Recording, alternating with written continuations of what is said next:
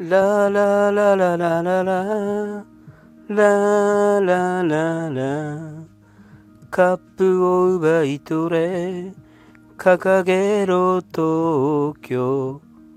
って盛り上がってるはずだったんですよね今日。ようこそカフェ陽一へ。ご機嫌いかがですか？陽一です。この時間は僕陽一がゆるいトークをお届けする12分間になっております。どうぞ最後までお付き合いよろしくお願いします。はい。えー、変な歌で始まりましたがですね、えー、実はですね、今日は、えー、J リーグルヴァンカップ決勝のはずだった日なんですよね。えー、っと、僕の好きな、えー、FC 東京が久々に、えー、トーナメント戦決勝戦まで勝ち残りましてですね、えー、っと、今日、え、タイトルが取れるかどうかっていう感じでですね、えー、非常に楽しみにしてた11月7日なんですが、えー、なんとですね、えー、対戦相手の柏レイソルに、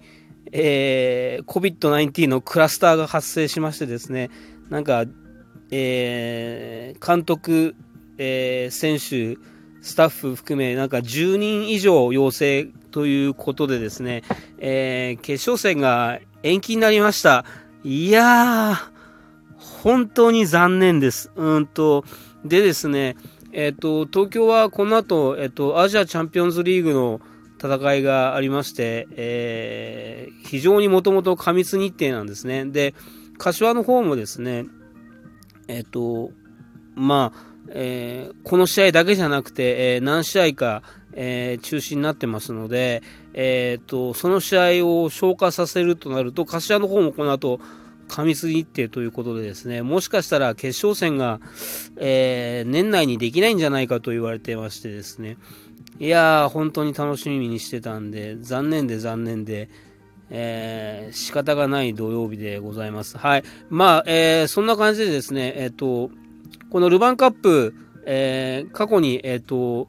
山崎ナビスコカップと言われてた頃にですね、えっ、ー、と、2度ほど、えー、FC 東京はこの、え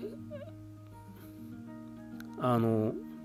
タイトルを取ってまして、あの、僕らは、あの、大体、あの、お菓子の、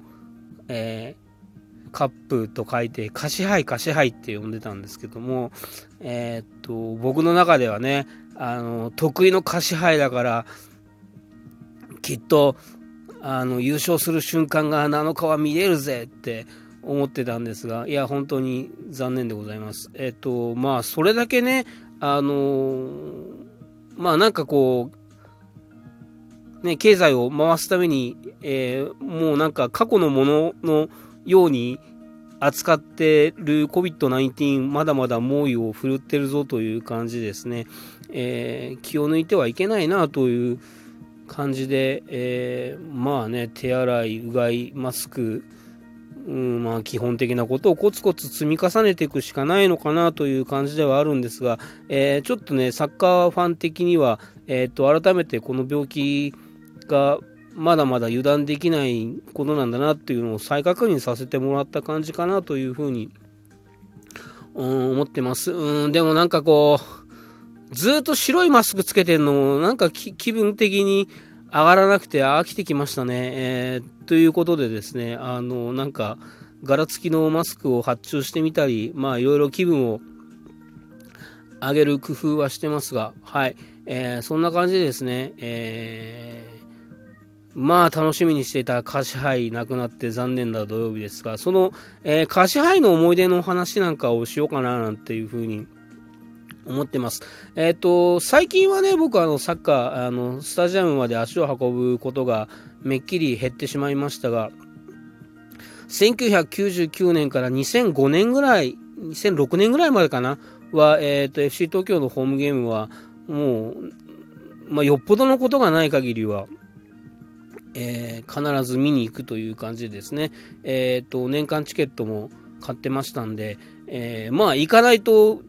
あのお金払っちゃってるしみたいな、えー、言い訳を作りつつですね、えー、もうほぼほぼ毎試合見に熱心に応援してたんですが、うんと、そうですね、その1999年に、えーと、昇格を決めた試合のバスツアーで仲良くなった人たちと、え、ー、と、2000年ぐらいから、え、ー、と、なんとなくグループを組んで、えー、みんなで集まって見に行ってて、で、その、それが5、6年続いたのかな？あの、なんかね、あの、大体あの辺で会おうぜみたいな感じで、えー、まあ、毎回7、8人、まあ、まあ、少ない時5、6人かな？まあ、とにかく、あの、5人以上な雰囲気でみんなで集まってワイワイ、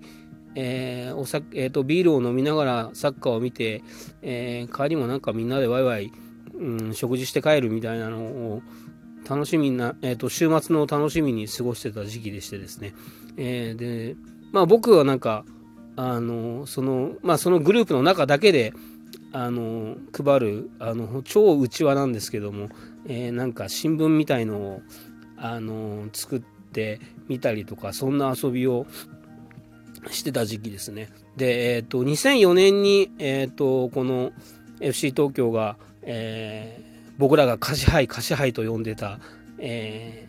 ー、現ルヴァンカップ当時山崎ナビスコカップと言われてたタイトルを初めて取ったんですが、えー、まあなんか勝ち上がっていく過程もなかなか劇的でですね、えー、まあ壮絶な試合を、うん、繰り返しつつですね、えー、決勝まで残ったんですがその決勝戦に勝ち上がるまでというのは、えー、チームも大変でしたけど、えー、決勝戦の、えチケットを取るのはファンの方もなかなか大変でですね、え2004年の、え決勝戦の対戦相手が浦和レッズというチームでですね、えー、ここはもうなんか、えー、ちょっと気が狂ったような熱狂的なファンの人たちが、えー、やたら大勢いるチームでですね、えー、浦和戦はチケットがまず取れない。もうその、浦和戦はチケットが本当に取れないっていう時期だったので、でまあその、僕らね、一緒に見てた仲間はみんな大体年間チケット持ってたんで、一応なんかその年間チケットのあの保有者の優先枠みたいので、なんとかチケットは取れたけど、えー、今度はあれなんですね、自由席なんですよね。で、あの、場所取り合戦がですね、過酷でですね、えー、っと、当時の国立競技場の周りにもうなんか2週間前とか決勝の2週間前とか10日前ぐらいからですねあの場所取りの、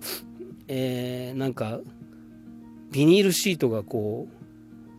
貼ってあるような状態でですね。で僕らもなんか、えー、ガムテープとなんか張り紙だかなんだかで、えー、僕らのグループの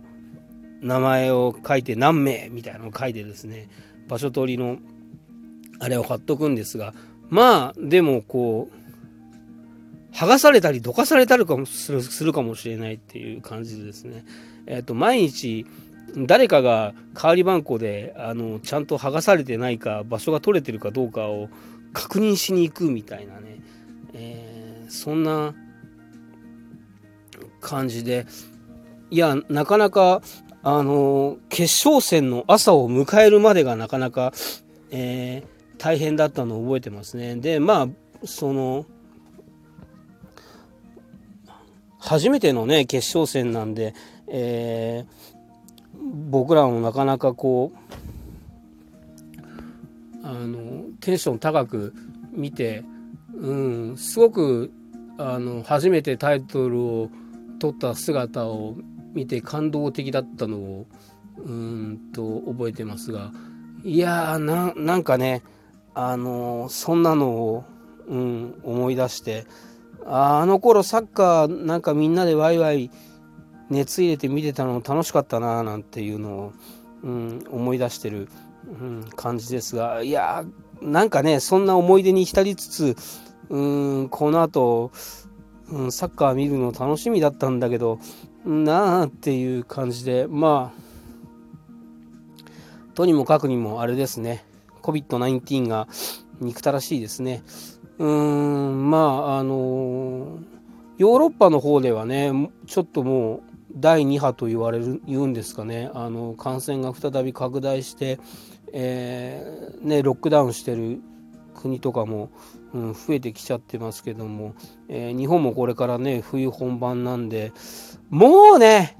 あの大々的なステイホーム生活はしたくないので、えー、ヨーロッパみたいにならないことを本当に切に願いますが、まあ、もう、個人戦かつ団体戦ですからね、この COVID-19 との向き合い方というのは、えー、っと、おのおの一人一人が、えー、やることをコツコツやるっていうのの積み重ねをみんながやるっていう、うん、そうですね、個人戦で勝って結果団体戦で勝つっていうやり方しか防ぎようがないのかなというふうに思いますので、えー、皆さんもぜひですねあのお気をつけいただければなと思います。うんともうねあの普通に音楽を楽しみお芝居を楽しみ映画を楽しみスポーツを楽しむ生活を徐々に徐々に取り戻していけることをうん願ってます。はい、えー、冬に備えて、えー、のんびりしたいなというふうに思います。はい、えー、まあ今日はそんな感じでですね楽しみにしてたサッカーがなくなっちゃったので、えー、ちょっと英語とハーモニカを一生懸命頑張ろうかなというふうに思ってます。えー、なんか今日もだらーっとくだらない話をしましたが、えー、また聞いていただけたらありがたいと思います。どうもありがとうございました。陽一でした。